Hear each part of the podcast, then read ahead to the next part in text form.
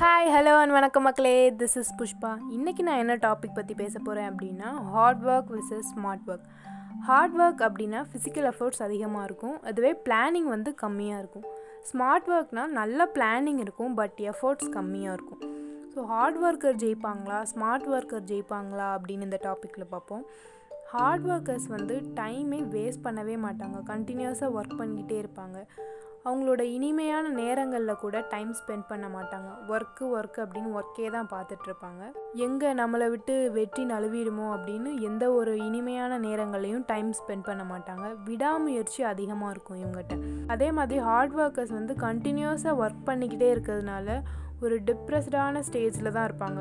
So அவங்க depress ஆகிறதுனால ஈஸியாக டயர்ட் ஆயிடுவாங்க இதுவே ஸ்மார்ட் ஒர்க்கர்ஸ் பார்த்தீங்கன்னா ஒரு விஷயத்தை எப்படி ஷார்ட்டாக பண்ணலான்னு தான் யோசிப்பாங்களே தவிர ஃபிசிக்கல் எஃபோர்ட்ஸ் அதிகமாக போட மாட்டாங்க.